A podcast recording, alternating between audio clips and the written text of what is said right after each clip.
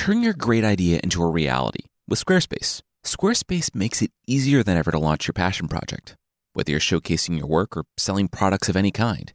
With beautiful templates and the ability to customize just about anything, you can easily make a beautiful website yourself. And if you get stuck, Squarespace's 24 7 award winning customer support is there to help. Head to squarespace.com slash myths for a free trial. And when ready to launch, use the offer code MYTHS to save 10% off your first purchase of a website or domain. This week on Myths and Legends, it's a story from Slavic folklore about Prince Ivan and Bulat the Brave Companion, where we'll learn all about how to find the best horse with a karate chop and how you should free the most dangerous sorcerer in your father's dungeons because he offered you a new car. The creature this week is the slimy, hairy guy who's watching you from your windows right now.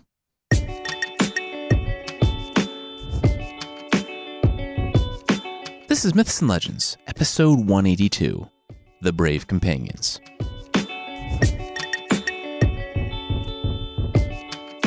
This is a podcast where I tell stories from mythology and folklore. Some are incredibly popular stories you think you know, but with surprising origins. Others are stories that might be new to you, but are definitely worth a listen. As I said, we're back in Slavic fairy tales for a standalone episode. It's set maybe sometime after the 12th century in Eastern Europe or Northern Asia, that doesn't really matter because it doesn't relate to anything historical or even to any of the other Slavic tales we've told in this podcast. So we'll just jump right in.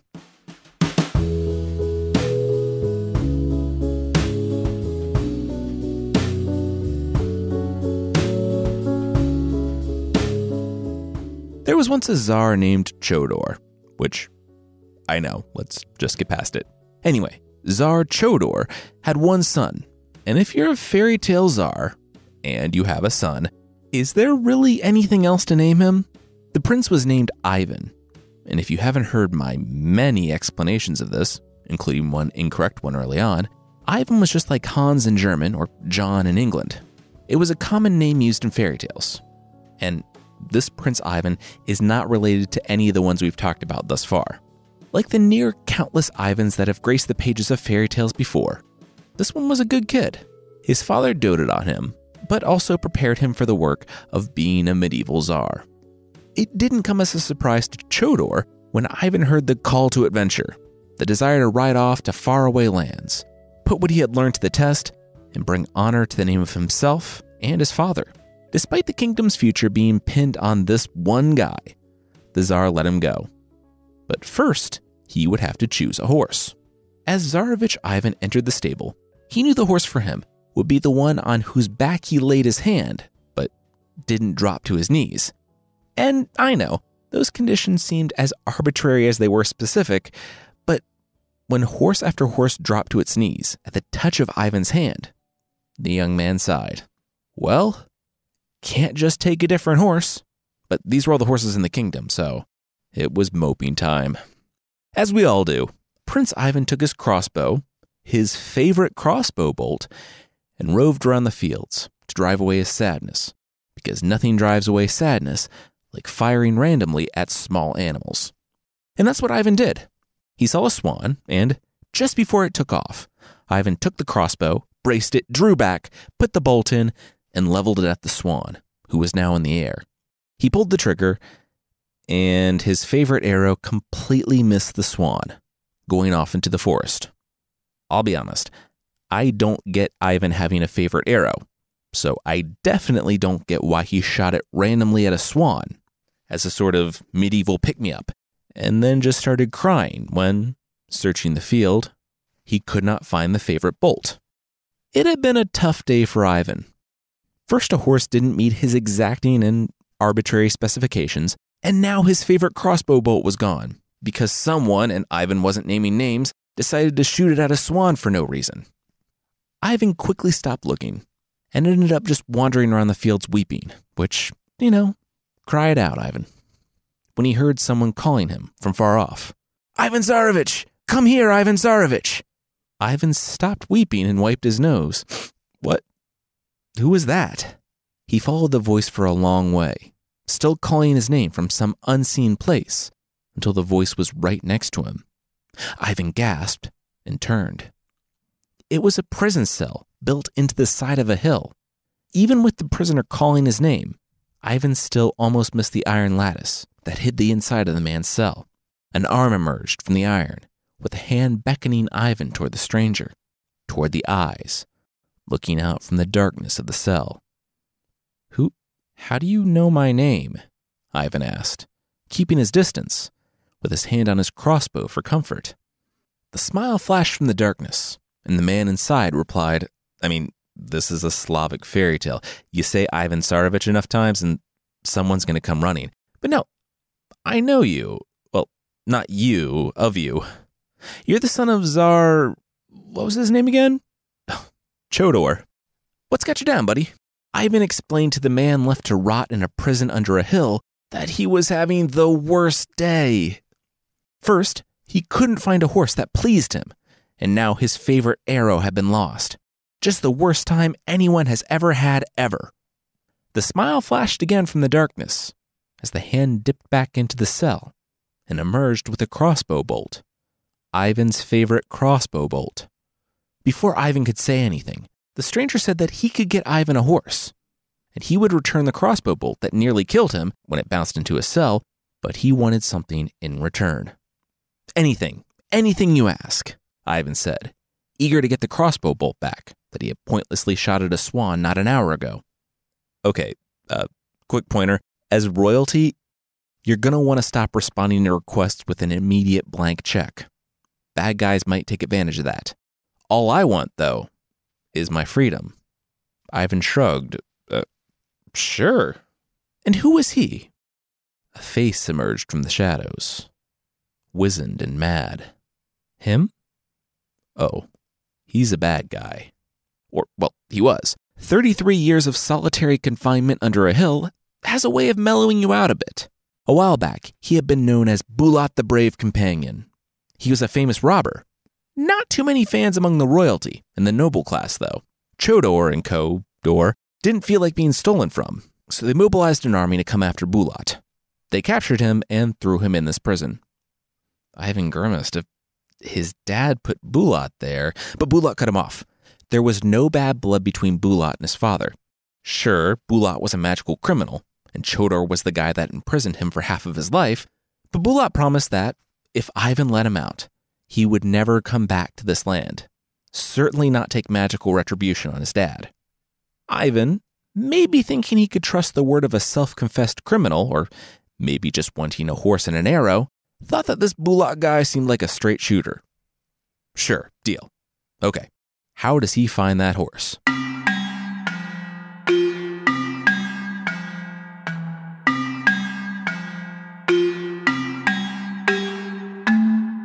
As Ivan walked the plains, reading the notes he had written on his hands, he must have thought that he should get out more. There was not only a prison that held a once in a generation magical criminal, but enchanted stables, all within like a 15 minute walk from his father's city. He looked for the three oak trees in the field, and when he found them, he brushed away the leaves in the middle, revealing an iron hatch. He had followed Bulat's advice and gone home to the city to get a hammer because once he climbed the ladder under the hatch down into the dark, he found himself looking at a sequence of 12 locks in a row. Because these locks had been sitting there for the better part of three decades, and Ivan had a hammer, it was 12 whacks and 12 broken, rusted locks before Ivan was looking at it. At him. At the armored stallion standing before him. Ivan held his breath as he placed his hand on the horse's back but the creature didn't drop to the ground like all of those lesser horses. The horse, maybe liking and respecting the trained knight standing before him, maybe wanting to get out of the stable for the first time in 33 years, neighed loudly and allowed Ivan to saddle and bridle him. It was at this time that Ivan found a full suit of armor and a battle axe. Deciding to help himself to all these things, Ivan put on the armor and mounted the horse. Now, Ivan had to climb down a ladder and go through 12 human sized doors to find the horse. And it doesn't say how they got out of the magical stable. I'm choosing to believe it was like the Batcave, where the stable connected to a waterfall, and Ivan just had to jump out and he was back on the road.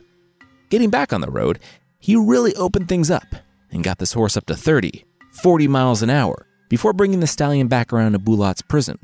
Bulat smiled. So, Ivan liked the horse, huh? Ivan and Bulat traded one last thing. Bulat gave Ivan his favorite crossbow bolt back, telling him to seriously be more careful with it. And Ivan gave Bulat his freedom. Ivan looked inside Bulat's hobbit hole prison and grimaced. Bulat told him not to judge.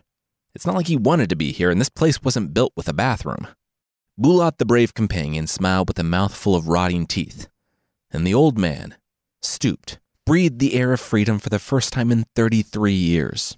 He turned to Ivan and told the young man that he was so grateful to be free that, if Ivan ever needed him, he only had to say, Where is my Bulat, the brave companion?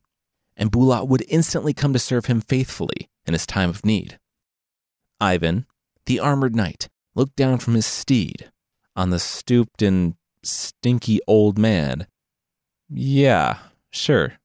Thanks? Bulat smelled his breath. Ooh, you know what? He should freshen up a bit. He turned and, to no one in particular, cried, Sivka Burka, he, fox of spring, appear, like a grass blade here, stand before me. A horse appeared beside him, and Bulat crouched down. The horse shrank as the horse climbed into Bulat's ear, ate and drank his fill, and then climbed out the other ear. It said that, when the horse was fully out of Bulat's ear, Bulat became, quote, such a handsome youth as no one can imagine.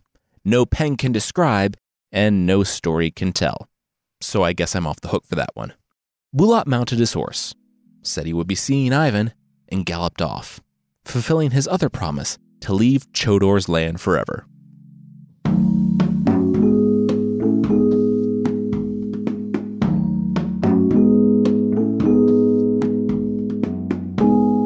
So tell me, what is a squire? Ivan asked his squire. He totally knew. He was just like making sure the squire knew. The squire, the grown man on one of the reject horses, pursed his lips. Well, in general, as Ivan no doubt knew, there were three stages when becoming a knight a page, a squire, and a full blown knight. A page started off at the age of like seven.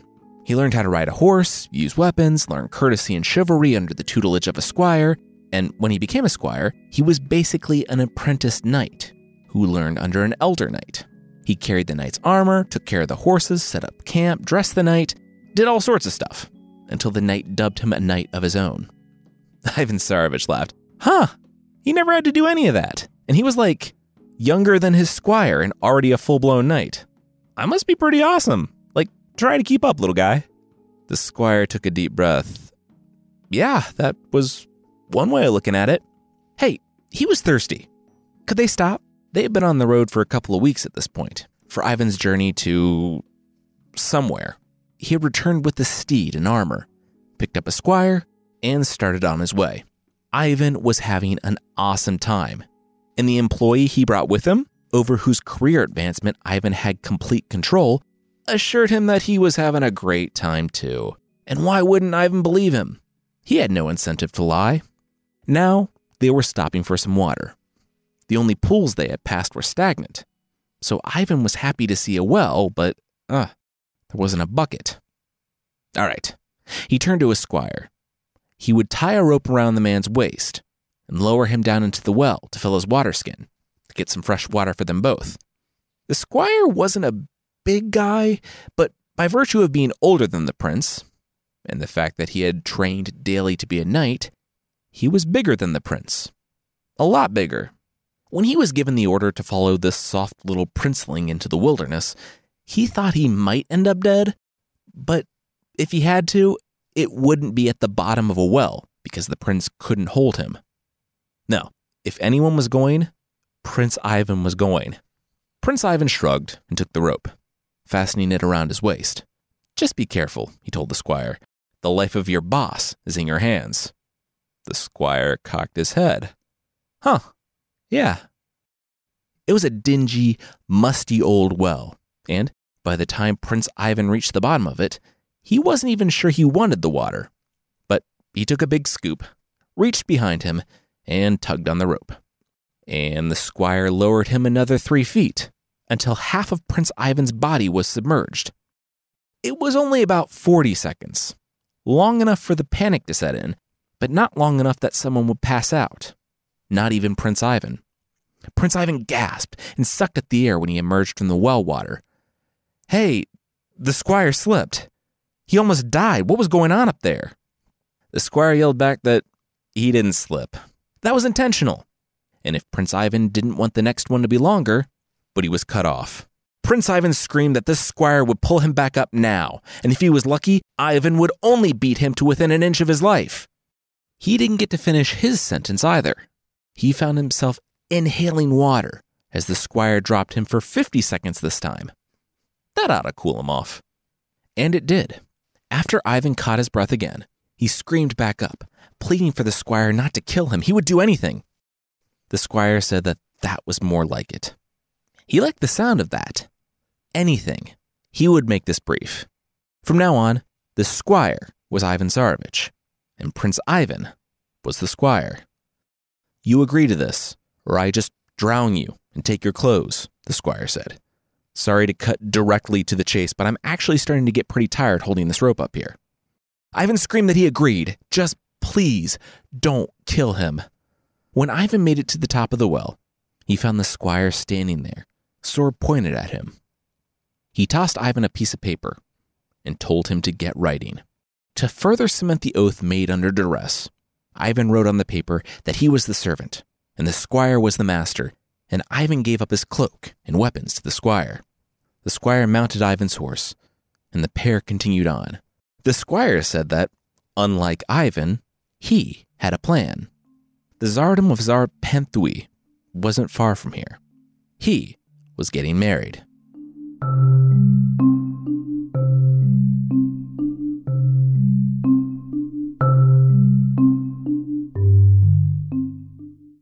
We'll see what fake Ivan's plans are, but that will be right after this.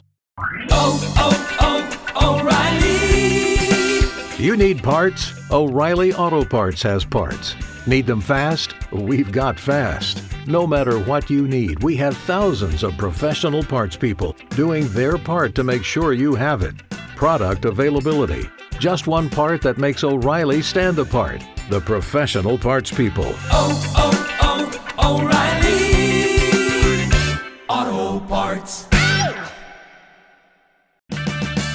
Purchase new wiper blades from O'Reilly Auto Parts today and we'll install them for free. See better and drive safer with O'Reilly Auto Parts. Oh, oh, oh, O'Reilly Auto Parts.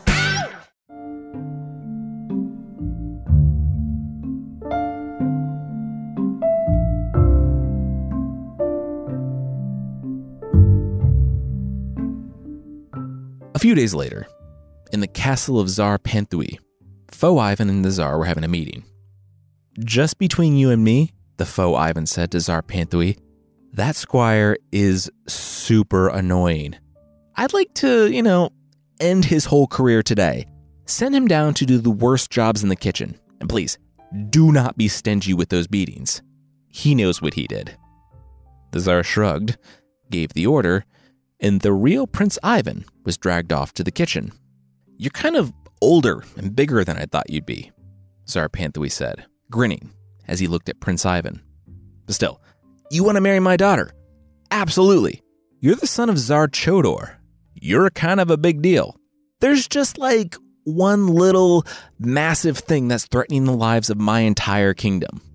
The faux Ivan was confused. Okay, and what is this thing? The Tsar showed him a message. It had come from one of his scouts. There was an army not one day away, a rival czar that threatened to lay the whole city to waste and take the czar prisoner. The faux Ivan blinked, and what did the king want him to do about it? A lone traveler who appeared with, yes, a baller horse, but an annoying squire and not much else. The czar threw up his hands and said that that was Ivan's problem. He was at his wits' end, and they'd all be dead by morning if Prince Ivan didn't do anything. The squire in the guise of Ivan froze. Wait, the rival czar was already here? Tsar Penthui nodded. Yeah, showed up right after Ivan did. they were now completely besieged.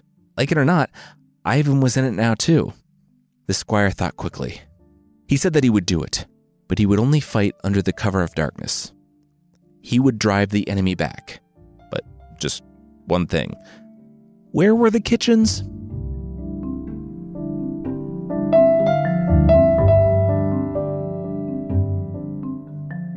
Yeah, no, hard pass, the real Ivan said, as the pair stood in the shade of the courtyard.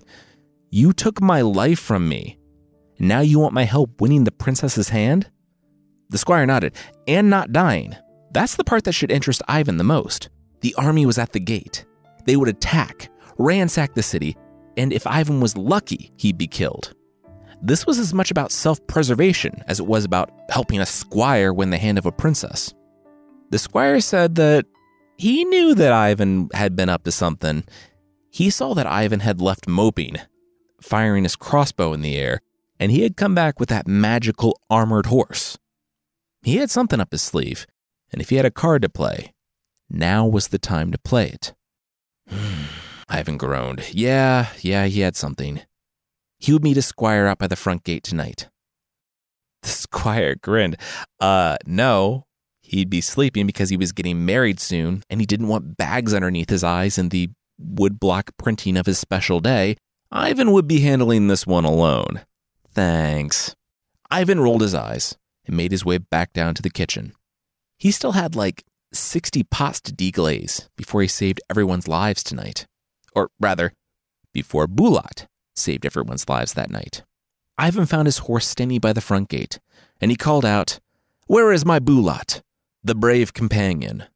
Ivan nearly jumped out of his skin when he turned and found Bulat grinning. Hey, bud, what can I help you with? Oh, wait, does it have anything to do with that army that's charging toward us? Bulat asked. Ivan nodded. Yes, yes, it did.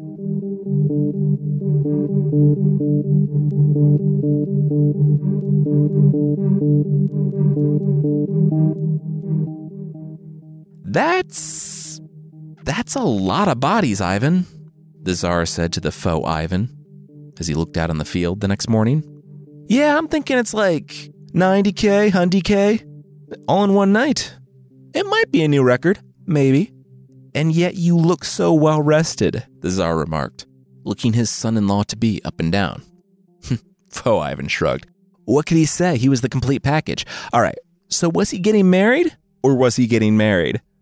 He was getting married, but the wedding wasn't like most fairy tale weddings. There were weeks of planning that went into this one. Two weeks, exactly. It was on the eve of his wedding to the Tsarina, the princess, that, once again, the fires of the enemy burned outside of the gate. The enemy Tsar had returned with a fresh army and besieged the city. Fake Ivan had to, once again, find his way to the kitchens. Their lives were at risk, blah, blah, blah. He needed a favor and he got it. Ivan summoned Bulat. The two attacked, and once again, they drove back the enemy forces. When the faux Ivan approached the Tsar the following day, he asked if, you know, they might have the wedding now. He this kind of was starting to smell a little funny to him. The Tsar shook his head. Everything's on the level, but he thought the whole attack was just going to be like a one off thing. But this was a fairy tale, and things either happened one time or three times. So sit tight, and when the enemy king returns, work your probably actual magic again. And you can marry my daughter. Cool? Cool. Hmm, the faux Ivan sighed. He felt like he was being used by this ill prepared czar, and he only liked people being used when he was the one doing the using.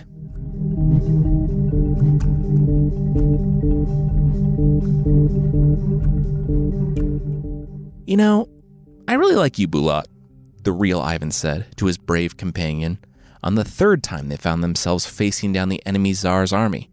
The Tsarmy, if you will. Bulat looked at Ivan. Really? Ivan shrugged. He had been waiting to say that for weeks, and he'll admit it did sound funnier in his head.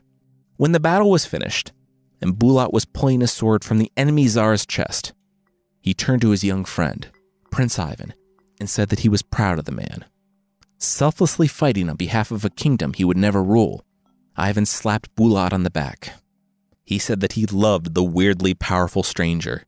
This was the start of a beautiful friendship. Bulat paused. All right, well, he was leaving town forever.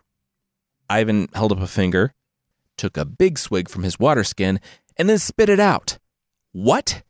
Bulat said that he was super grateful that Ivan released him from the prison. Like, killing 300,000 people almost single handedly grateful. I mean, do we even know the politics of why this enemy czar was attacking? I don't. Are we the baddies? Who's to say? Regardless, it gets difficult to have a life when you have to show up anytime someone says, Where is Bulat, my brave companion? It's been fun, but I should be going. I was in jail for 33 years and I want to start building a life. I have a line on a 10,000 ruble loan, which I can't remotely pay back. Ivan said that that sounds like the start of another story. Eh, more like the middle of someone else's story where I swoop in and, with extreme violence, save the day. That is very much your thing, Ivan said, and smiled. He thanked Bulat the Brave, once again, for his help in rescuing the kingdom ruled by Ivan's duplicitous squire. But Bulat said he would never forget the man before leaving to take out a high interest loan with unfavorable conditions he was in no way capable of paying back. And if you're wondering why all of this loan talk is coming out of nowhere, it relates to the next major time the character named Bulat would appear in Slavic folklore. And we actually covered it way back in episode 5b, when he helps yet another Prince Ivan kill Koschei the Deathless once and for all. Because of how these stories generally go, it's probably not the same Bulat the Brave, but it's fun to pretend. Ivan returned to the kitchens after saving the kingdom, frustrated but honor bound to his word not to reveal the false prince. Days passed, and then weeks, until there was a flurry in the kitchen. The royal wedding between the princess and the kingdom's savior was at hand. Ivan prepped, cooked, and cleaned like a madman, and when everything was done, perfectly and ahead of schedule, he had a request for his boss that he go up and see the wedding feast. The boss looked over everything Ivan had done and shrugged. You know what? The kid had done a good job. Sure, he could go up and see the fruits of his labor. But Ivan wasn't going up to look at the food. He was going up to see Surya, the princess. He looked at the grand banquet and nodded. Even just a few weeks ago, this would have filled him with rage. This was his birthright. He deserved this. He was better than a lowly kitchen worker. But Ivan realized now that he hadn't deserved this. He wasn't better than anyone. He had won a birth lottery and thought that that enabled him to treat the rest of the world like dirt. He simultaneously thought that he deserved every bit of honor and gold because of his name, but also that he would be nothing without it. He also realized that neither of those things were true he saw that he could lose it all and be just fine as himself, as simply Ivan. He had lived among the people. As one of the people, he had looked down upon his whole life. And he realized that he wasn't different from them at all. They were people too, worthy of the same respect and dignity of a prince. He looked on this scene that would have made him indignant when he first arrived and realized just how far he had come. He was going to be okay. He would have enough money for a horse soon. And then, who knew what the wide world held for Ivan? he sighed, met eyes with the princess, nodded, and left the ball. He didn't make it as far as the courtyard before he heard the shouting and felt the hands grip his shoulders and arms. He was dragged back into the hall, where he was tossed in front of the princess. You're not who you say you are, she accused. Ivan stood and brushed himself off. He wasn't from the kitchen? She considered it. Okay, he was from the kitchen, but he wasn't a squire. He was her husband. The court gasped. The czar stood. Both Ivan and faux Ivan froze. The czar boomed, What was the meaning of this? The princess said that the man her father had forced her to marry wasn't actually a prince. He wasn't even the one who saved the kingdom on three separate occasions. That was the man whose place he took, the true prince, the man from the kitchens, who stood before all of them now. It wasn't until she saw his face that she knew.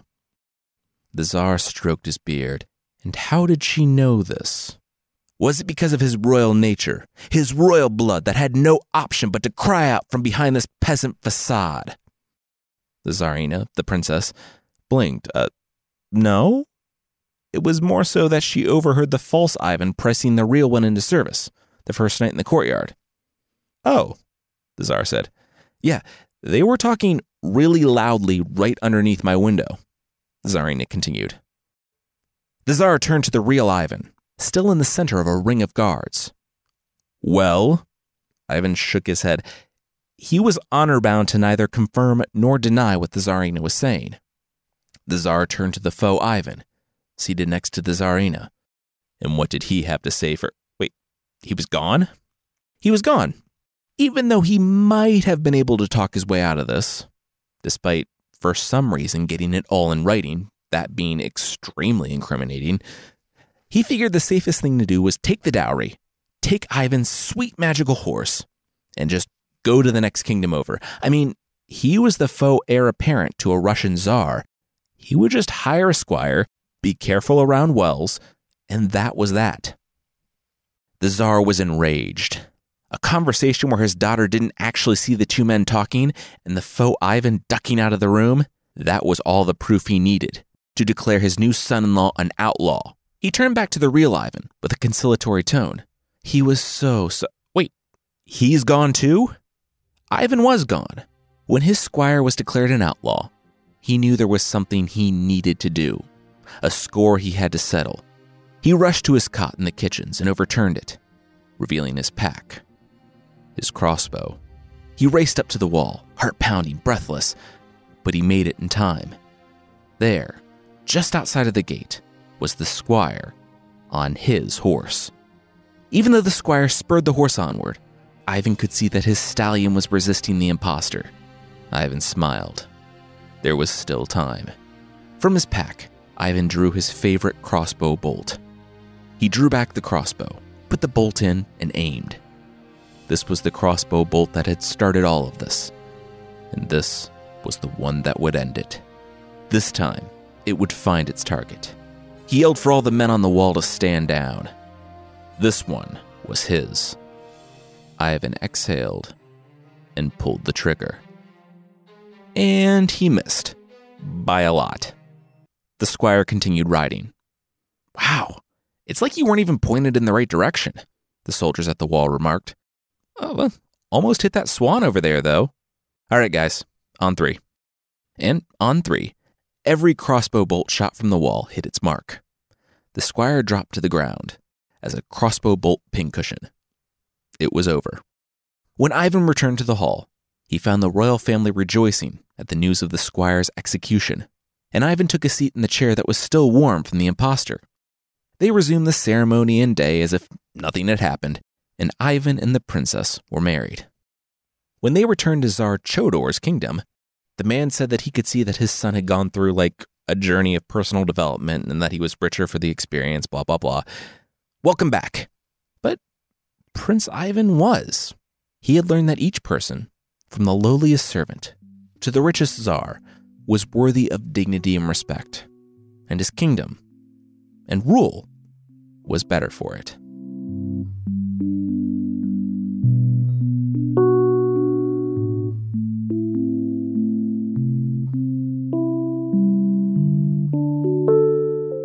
kind of a cool, rare fairy tale happy ending this week.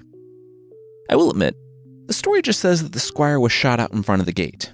That bit about the horse and the favorite crossbow bolt at the end, that was my addition. Because the two things that were so important in the first half of the story are just like never mentioned again. I thought it would be a fun way to kind of tie it back in and end at the beginning. If you like the podcast, we also have a little shop. It's a fun way to help support the show, get cool stuff, and for a limited time, we're offering something just for graduation handwritten personal messages from us to the graduate in your life, plus a few bonus gifts. Check out this and the other stuff we make at shop.bardic.fm.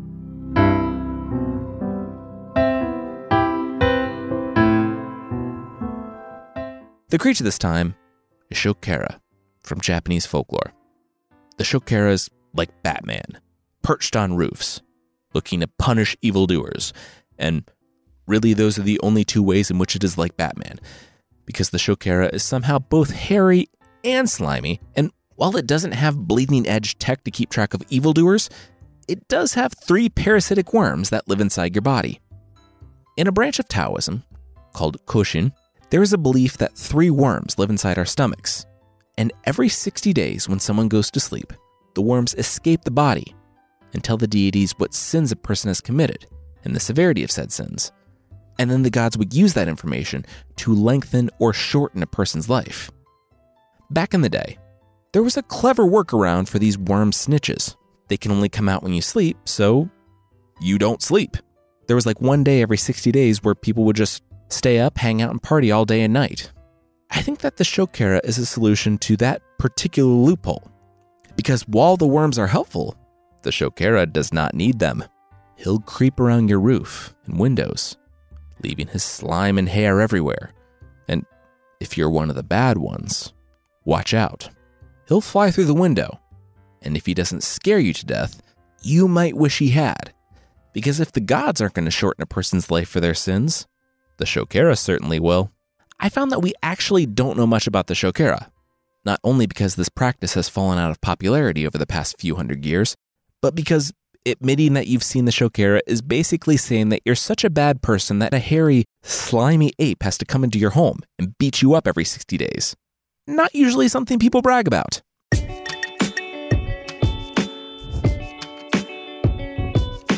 That's it for this week. Myths and Legends is by Jason and Carissa Weiser. Our theme song is by the band Broke for Free. The Creature of the Week music is by Steve Combs. There are links to even more music in the show notes. Thank you so much for listening, and I'll see you next time.